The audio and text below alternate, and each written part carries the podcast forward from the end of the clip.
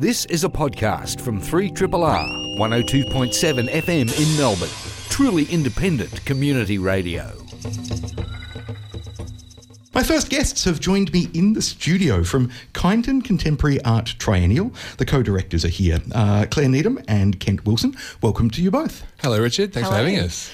Ah, I'm very happy to have you in. Now, for people who don't know Kyneton, up in the Macedon, Macedon Ranges, not too far away from Melbourne, uh, and this is what, the inaugural triennial. Correct, that's right. Yeah, yeah. So Kyneton is about an hour's drive up the Calder Highway, just past Mount Macedon. Um, and there's a whole um, a whole bundle of fantastic arts people in Kyneton, and uh, we've got together and put on this terrific project that we're very excited about. Claire, why have uh, a triennial as opposed to uh, an annual exhibition series, a festival, or even a biennial? Why every three years? Well, it's slightly practical, I guess, because we all also have full time jobs while we're running this triennial. Um, but also, just I guess, to give time for artists to really work on a project over a period of time. So many of the artists in the um, the triennial have actually been working in Kyneton for about 18 months. So they're working directly with the people of Kyneton, the history of Kyneton, the geography, um, the landscape. And so it actually gives time for people to really, I guess, build interesting projects that are really embedded in the town. And so, not just embedded in the town, but then responding to the town and its people. That's right, exactly, and fascinating responses. So we've specifically invited artists who aren't local artists. So we've got one artist who's from Vaughan, who's um, which is just near Castlemaine, um, but mostly the artists are from all over Australia. So they're from Sydney and from Tasmania, and they've been able to, um, I guess, investigate and probe things that perhaps as locals we wouldn't, and they've um, created some really fascinating works that give some interesting perspectives on the town and its people. So, Kent, how did you go about selecting the artists for the triennial? Ah, very good question. Well, we are many of us are curators or arts professionals in our day jobs. And You're so, at La Trobe, for example, aren't correct, you? yeah, yeah. yeah. I'm senior, senior, uh, senior curator at La Trobe Art Institute. Um, yeah, so part of our day jobs is to keep in touch and uh, observe and research and pay attention to what's happening in the art world. So um, we are attentive to what's happening in contemporary art. And the artists, as Claire mentioned, the artists that we chose for this particular event uh, were artists that work in ways that engage with uh, with community, engage with site-specific um, interactions with their with their work. So we had just been keeping an eye on uh, what artists were doing throughout Australia, and we selected artists that we thought would uh, respond best and put in a sort of solid engagement and research of, of the town of Kyneton.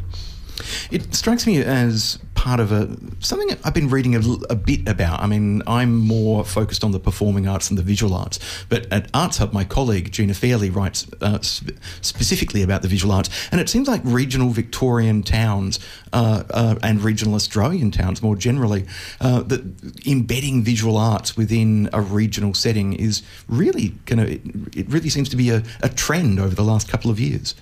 Yeah, that's right. We've we've seen that too. There's a couple of other f- festival events or, or, arts events around Australia that have sort of really uh, taken off over recent times. There's Cementa in New South Wales, uh, Unconformity in Tasmania recently. I think there's um, there's a possibly a variety of reasons that's happening. To sort of speak on behalf of Kyneton, I think part of it is because the difficulty for artists living in inner city is is is growing with the housing affordability. So there's a whole lot of artists that have moved to Kyneton in the last decade in order to find space to, to make work. So you can rent or buy a house in Kyneton that will have uh, commonly have a shed, so you can turn that into a studio space, or you might be able to afford a three-bedroom house instead of a flat, and you can turn a, a, bedroom into a studio space. So there's a sort of a movement, I think, of creative people into these areas for one part. There's also, I think, potentially the, a, a growing understanding that arts has a wonderful potential for engaging community both um, sort of culturally and economically. Up where we are, Claire and I both work at Bendigo, based at Bendigo. There's often talk of the Bendigo effect and the nature that the um, and the impact that the gallery has had up there on the local economy. So I think a lot of regional centres are aware that that arts are a way of activating communities again, both culturally and economically. And Claire, how are the community up in Kyneton responding to this influx of artists? So I was just thinking too about your question. I think the thing about smaller towns too is there's a, a connectivity between people. So you know we're running into people down the street that um, own businesses and places that they're offering up for artists to work in. So I think there's a, I guess there's a closeness of people rubbing shoulders with each other and that creative buzz and energy. And I guess that's a little bit too around the theme of force fields is that it's like a magnet to Kyneton. There's all these sort of fascinating ideas and energies um, coming in. But also, there is the community that's been in Kyneton a really long time. Mean, I've lived in Kyneton for um, almost nine years now, but I, there's no way I could even think to call myself a local. I'm certainly only not even the second generation. So, um, I guess the, the, idea too is to get some of the artists to engage very directly with those communities. So there's an artist Georgie Mattingly who's been doing an artist in residency at an aged care facility in Kyneton, specifically. Um, learning about the stories of you know the older residents of Kyneton that have lived and worked in industries, particularly that have um, you know were once booming and are now closed down. That's a good point, actually, because Kyneton, the reason a lot of people choose to move to Castlemaine or Kyneton or other areas like that is because there already was and is a strong cultural and artistic life. So it's not as if suddenly a whole bunch of economic refugees have flooded out of the city looking for studio spaces in these towns. They've some of that's part of the case, but there's always been a strong creative community in these towns. Um, and it's been really great act, actually engaging with a, with a lot of that. So, Margaret, for example, who's offered up a space for us to use for Elvis Richardson's work, has a wonderful gallery space on Piper Street, and she's been exhibiting her work in her own home for, for many years. And she started on Mollison Street before that. So, for us to be able to engage um, the sort of the newcomers and the the older traditional um, people of the town It's been really wonderful, and, and everyone's responding very well to it. It's been great. Now, Claire, you mentioned force fields, which is kind of the the the what the the theme, the provocation of this inaugural uh, Kyneton Contemporary Art Triennial, which is happening this weekend uh, and and beyond, kicking off uh, this Saturday, the fourteenth of April, and running through until the twenty second of April. Why force fields? a little bit what I just mentioned before in terms of that sort of energy that's drawing people to Kyneton and that also then the creative energy that's being pushed out from Kyneton. I think there's obviously the food culture in Kyneton, the music culture that have got a really um, a good traction across you know, Melbourne at least, but further afield as well. Um, and so I guess the visual arts, we wanted to really give that a push as well. There's fabulous, like Kent said, things happening already, but um, I guess yeah, we're tapping into that energy and that force that was already there. So it's sort of, I guess, a loose theme. There are artists that are directly connected to that, but there are also artists that are, um, I guess, drawn into that and building on that energy. Now, the launch, uh, sorry, the uh, not the launch, the official opening of the the train is happening this Friday night, 5:30 p.m. Uh, at the Kyneton Mechanics Institute Reserve. I love mechanics institutes in in country towns. There's something kind of just uh, fundamental to them, the way they speak to um, embedding uh, education and art and culture within the local community. And it's great that they're still being used for, yeah. for that as well. Yeah, and it's a it's an important hub in our town, the Kyneton Mechanics Institute. Institute, and yeah, I agree. I think it's fantastic that in the towns that there, that's a, um, an archival record of, of the cultural commitment to understanding, learning, training.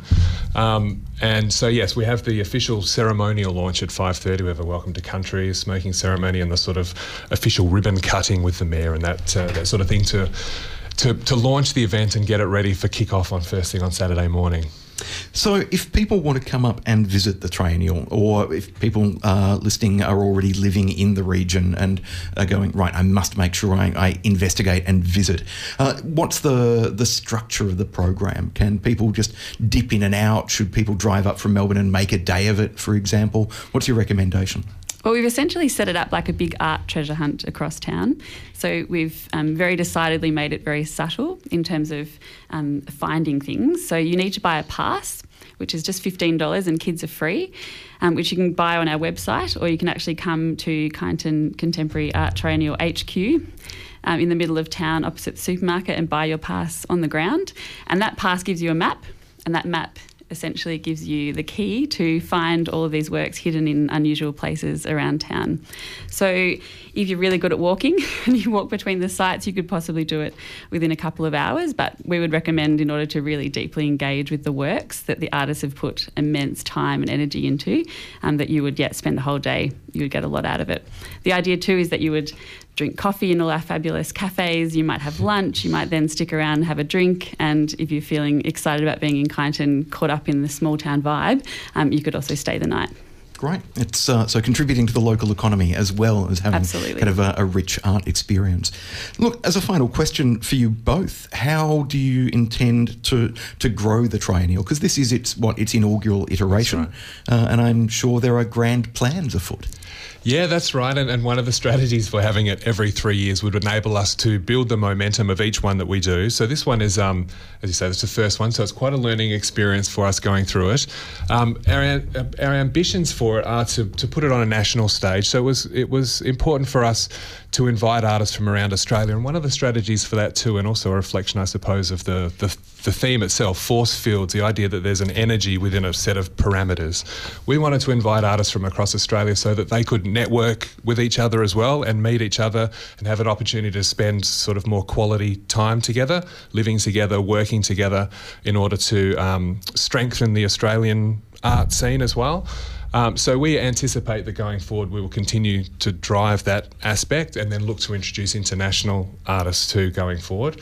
Um, and we have sort of running parallel to the event itself a series of parallel programs, public programs, where there's things like panel discussions, um, workshops, and f- more fulsome engagements with the artwork as well. And we'll be looking to e- expand those too as we go on to provide people with opportunities to learn about the art, and learn about how to make art, the ideas behind the art. Sounds fantastic.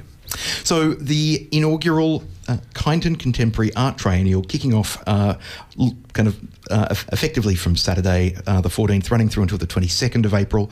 Uh, KynetonContemporary.com is the website to go to. Kyneton itself in the Macedon Range is about an hour's drive from Melbourne. So uh, regardless of whether you, you're already living in the area or if you feel like a day trip, if you're a Melburnian, uh, do check it out, KynetonContemporary.com.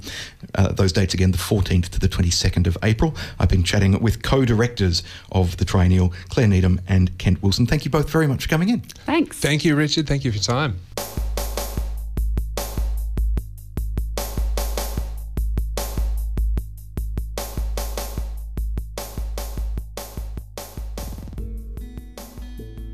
Now, if uh, you pay attention to the mainstream media, you would know that fairly regularly, particularly when we're approaching, say, a state election, law and order gets talked about a lot, and uh, certain pundits in the media froth at the mouth in uh, almost in, in kind of ecstatic agony about the terror of the gang problem. Most recently, we've had the kind of uh, racist iteration of African gang crisis, which of, of course is a furphy. But um, fulminating about gangs and being concerned about gangs is certainly not a new thing. Um, my parents' generation had bodgies and widgies, for example. Uh, and if you went back even earlier to uh, the eight, the late 1800s, uh, there were larrikins, kind of. Uh, kind of knocking off men's top hats and terrifying women as they walked the block uh, and promenading through uh, the central CBD. Uh, joining us to talk uh, about this theme uh, and in particular a play called Flash Donners, which is opening tonight at the La Mama Courthouse Theatre. I'm joined by uh, writer and director Graham Dale and also uh, Harriet Robertson, who's uh, playing one of the lead roles in the production Flash Donners. Graham, Harriet, welcome to you both. Hello, you. Richard. Thank you. Now, just before we go any further, I have to do my traditional disclaimer whenever we talk about a La Mama production. I'm on the La Mama Committee of Management. I do not benefit financially from plugging shows that are on as part of the La Mama autumn program, winter program, whatever you like. But uh, it's a great theatre. That's why I'm happy to volunteer my time there. So, Graham, why, Yes. why did you write Flash Donners? Why did you want to explore the world of kind of larrikin gang culture? I think it was uh, the first time I came across the term skeleton army, which was uh, um, uh, the term used to describe uh, larrikin gangs and their efforts to disrupt Salvation Army meetings when they were walking down and walking through the streets of Collingwood and Fitzroy, because there was a lot of antagonism between um, larrikins, uh, male and female, and this newly arrived, the newly arrived kids on the block who were bringing their religion down into their neighbourhoods. So when I saw that, when I read a report of um, a couple of thousand larrikins walking down Queensberry Street from Carlton going to North Melbourne, I thought that that is just fantastic, um, and, and the colour and the life that would have been associated with it. and also I grew up in the area and I had a very strong interest in, in local local history. Grew up it as a, as a kid, so the whole culture of the inner city of Melbourne and that kind of dynamic life that was represented by larrikin behaviour, I think, was part of the reason. It's interesting now that the word larrikin has softened in its usage over oh, the yes. year. So it's if someone's a bit of a larrikin now, they're they they're just they just they're a, a bit colourful, larger than life, a bit of a knockabout Indeed. kind of. Uh, and interestingly, they usually we usually think of larrikins as knockabout blokes, but here in Flash Donners, you're exploring the world of female larrikins. Harriet, how did you get involved uh, with this production, and what did you know about kind of larrikin gangs beforehand? Oh, nothing at all. Um, yeah, when I I read the play, it was it was amazing to see. Um, you know, when I picture that time, um, I didn't really know about the larrikin culture, and I just don't um, imagine women in the way that you know they were. There were so many people like Cecilia who um, they were strong women with strong opinions, and they were just mucking about the street, and they weren't this sort of prim held proper um, girls that I had thought, you know, a lot of them were. So Yeah, so breaking away from those stereotypes of the demure, Yeah. well-behaved kind of young ladies of the period. Indeed. We're talking kind of uh, knockabout young women who. Uh,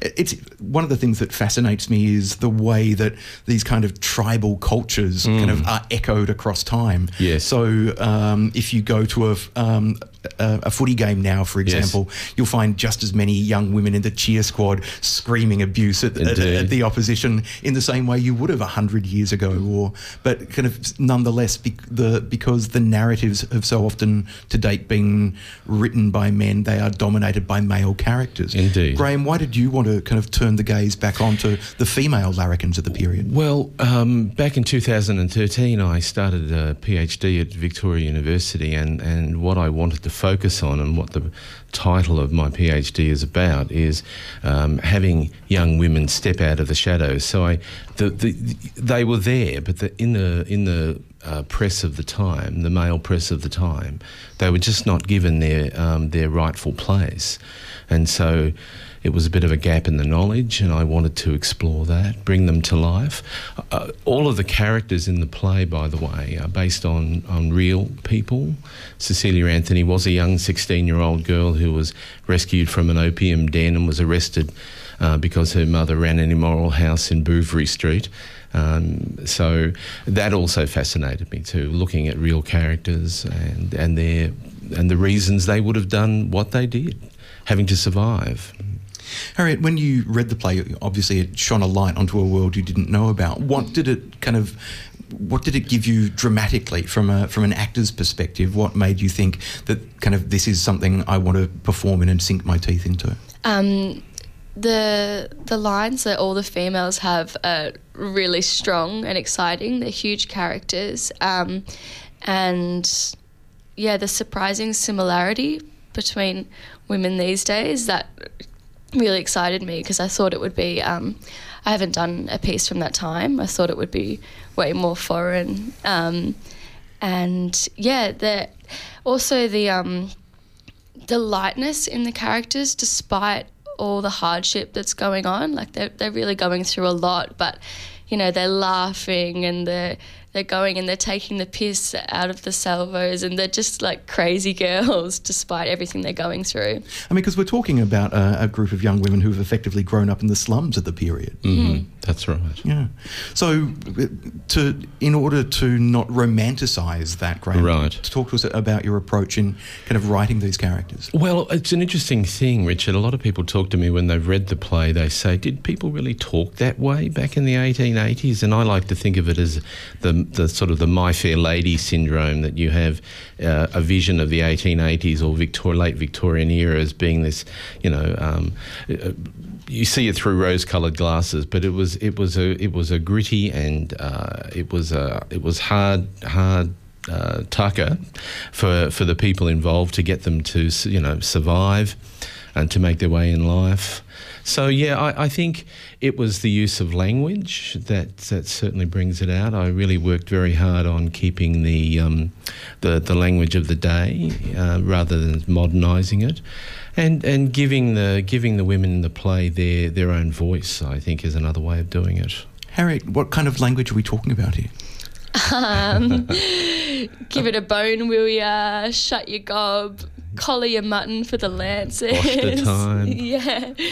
All these words that I hadn't heard before that I would like to incorporate into my life. I think they're fantastic. It'd be great to see that happening because it's one of the things that has happened uh, to the Australian idiom and vernacular over the years as the kind of from World War II onwards, the in, the uh, influence of kind of American English on Australian English has meant that kind of re- some of the, the much more colourful phrases that you used that used to get kind of bandied about and even written about you know, have just kind of faded into obscurity. And that's that's another reason that uh, I was interested in, in bringing that to life because some of that culture, Australian culture, is slowly being forgotten. I think. So it's a pleasure to to sort of bring it to light, and people like it. They they enjoy the um, the obscurity of it at times. And what kind of research did um, yourself and the other cast members have to do, Harriet, to, to kind of get you to, to, I guess, familiarise yourself with this world and these characters? Oh, well, Graham um, provided so much information to all of us. He's got, you know, pictures of some of the characters, police reports on them. Um, it was amazing. So much information from him Yeah, provided. newspapers were a very, um, very strong source of information for me. In fact, that's where I first discovered one of the principal characters, whose name was Kate Anthony, who was referred to as the Amazon of the swamp in the police reports. And when I saw that name, I thought, well, I can't go past that. So that was kind of like first step on a journey of discovery in a way. Where was the swamp? They, they're talking about the Collingwood Flat. Okay. Uh, down where uh, Victoria Park uh, footy ground is, which of course was uh, regularly flooded. Um, so, yes, it did have its own culture. There was a, probably a little village of its own down there. Because I would was perhaps thinking that I know because uh, there I know there used to be a swamp kind of between North Melbourne and Footscray, for Yes, example. So yes. I wondered if, if we were talking about that part of town. But And well, look, I think I think there was a lot of marshy lands sort of north of Fitzroy. I, I, I like the image of Fitzroy being sort of coming to an abrupt stop, and then uh, the bush just takes over, because Melbourne, of course, was still a small and young uh, city by uh, international standards. so it wasn't until the gold boom that uh, Melbourne became the, the huge kind of international metropolis that, that it that it now is. So Well, you know that Melbourne was was officially marvellous Melbourne, and I'm sure you've heard that term. You probably harken Also- back I've to the also heard APG days. Kind of uh, marvelous Melbourne. Oh, of course, because there was there was virtually no sewage of any kind, and of course, you know, like the Yarra River was uh, river was treated like a, a a tip. Everything was just washed into it.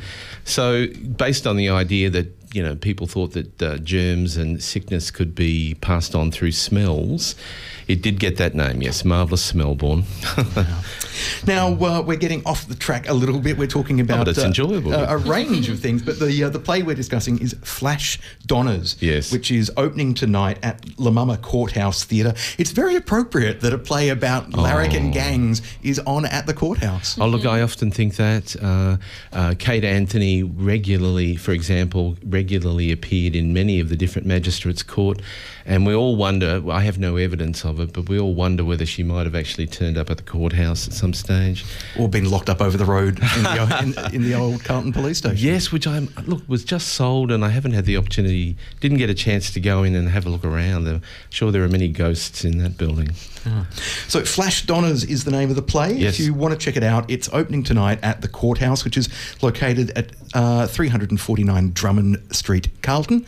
Tickets are 30 bucks or $20 concession, and you can book by calling La Mama on 9347 6142 or jump online at lamama.com.au if you want to see Flash Donners, written and directed by Graham Dale. Uh, and my other guest is Harriet Robertson, one of the cast members. Now, just before I let you both go, you had your first preview last night. How'd it go? Oh, it went really well. Yeah, so much fun. Um, lots of laughs, which was fantastic. So, and uh, given that you're both in bright and, and early this morning, I'm suspecting it was a preview that went well rather than sitting up till three o'clock in the morning giving the cast notes. No, we'd done that the night before. Uh, well, I'm looking forward to getting along and seeing Flash Donners for Thank you. myself. It's on till the 22nd of April. Thank you both for coming it's a great Thanks pleasure. having Thank you. Richard.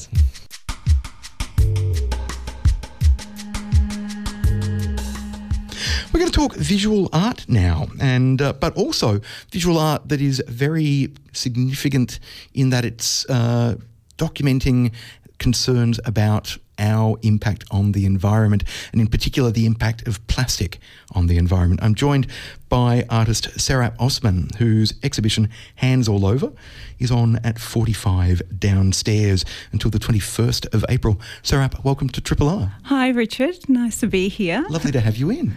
so, you you're obviously as as an artist and as an individual you're, you're concerned about the impact of plastic on the environment. I've been reading recently some horrifying details about um, whales for example that have been found washed up because they've choked to death on plastic.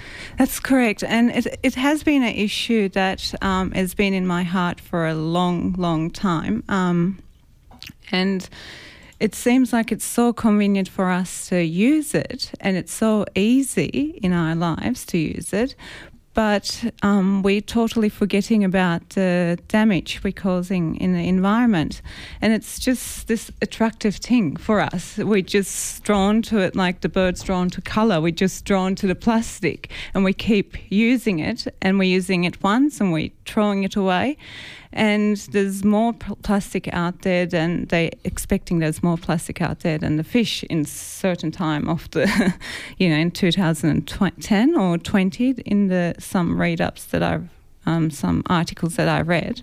So it's a devastating subject and I just thought I will try to reuse that plastic and I will try to use it in a fashion sense, which um, I had a fashion background um, for nine years as well. So I created all these outfits using plastic that I found. Um, it was a long procedure to get to nearly thousands of, um, not, not thousands, but you know, nearly thousands of um, milk bottle lids and trying to make outfits out of them or the um, single use plastic as knives and forks. And yeah, so the, all, all the show is about plastic and recycling. So it's the the sheer volume of plastic in the environment is obviously concerning to everybody. Is it your hope that by reutilising these plastics, for example, that you can raise awareness through your art of the damage that we're doing to the environment, while also trying to create works that are in and of themselves beautiful works of art? Yes, that's my whole idea to create.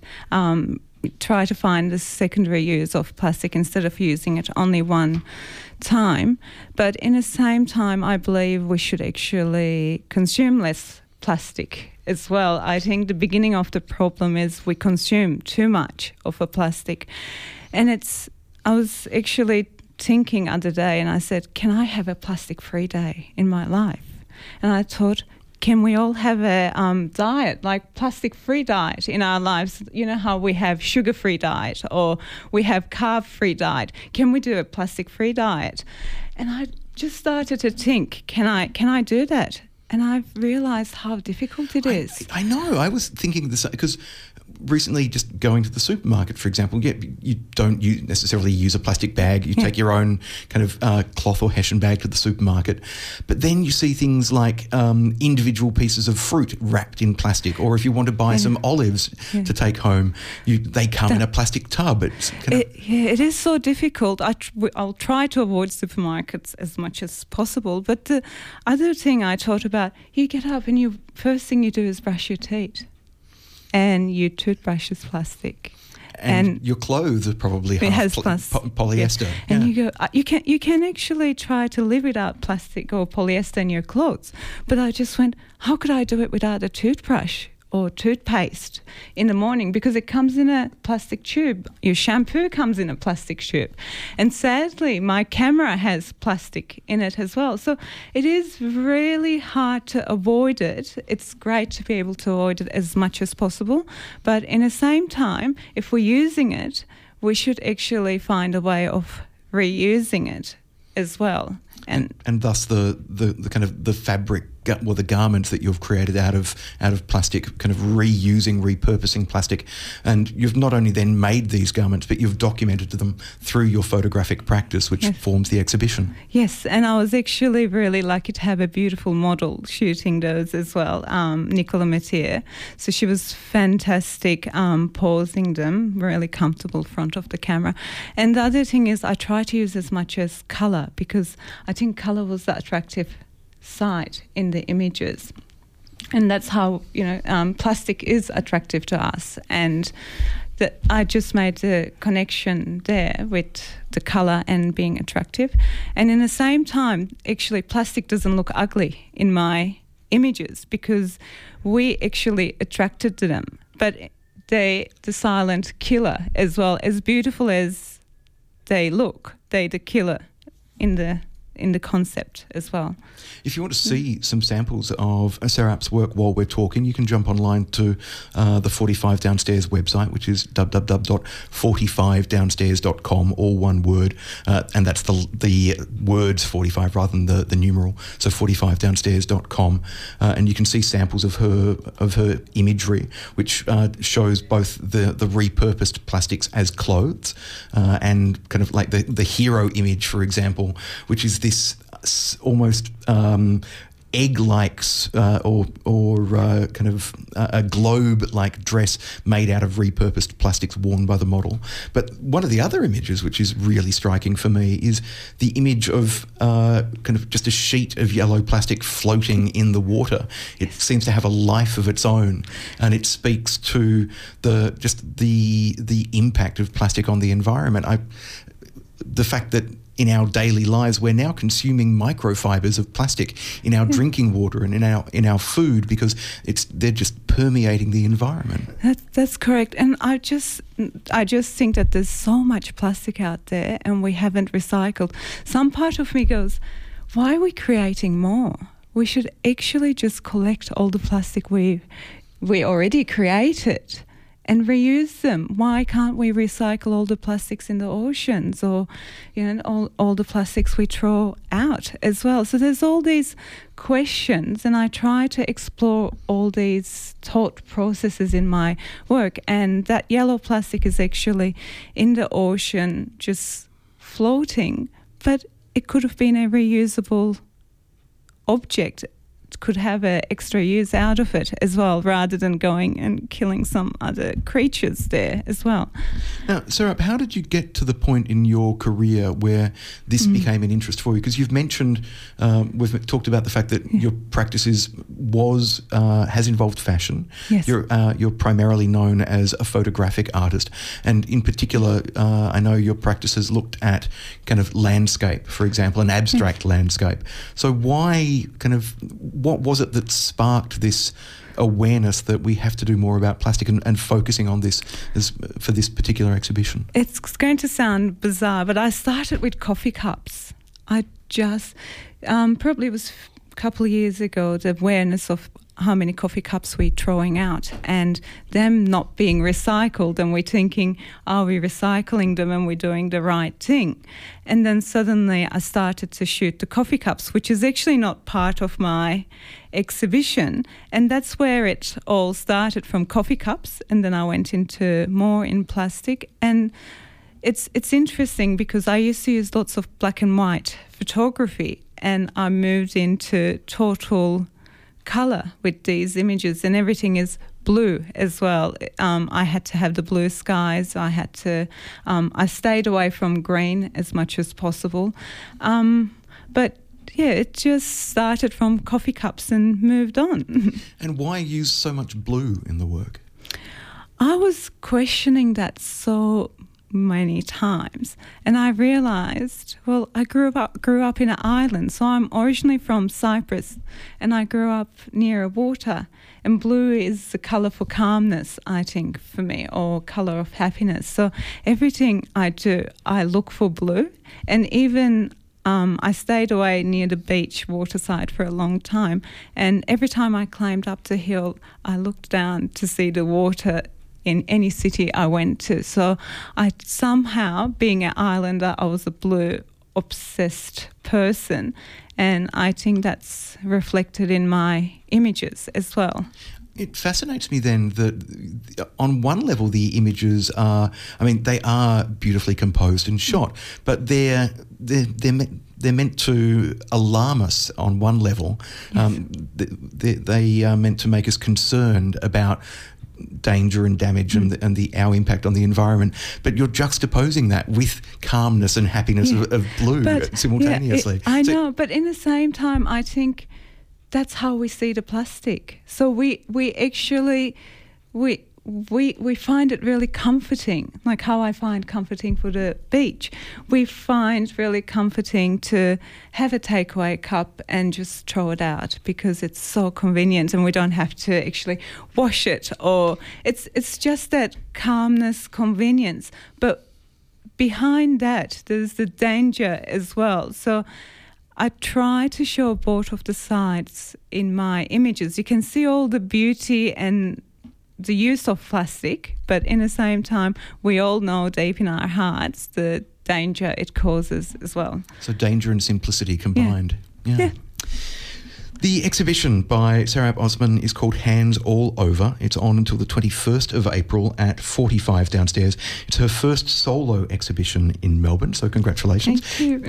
it must feel kind of relieving in some ways to build up a body of work and just finally get it over and done by putting it on display. It has, and it has been something that's been in my heart for a long time. I think growing up, you know, people they used to ask people, "What do you want to be?" And they, you know, people's answer will be a doctor, fire engine, and I always wanted to be an art uh, painter.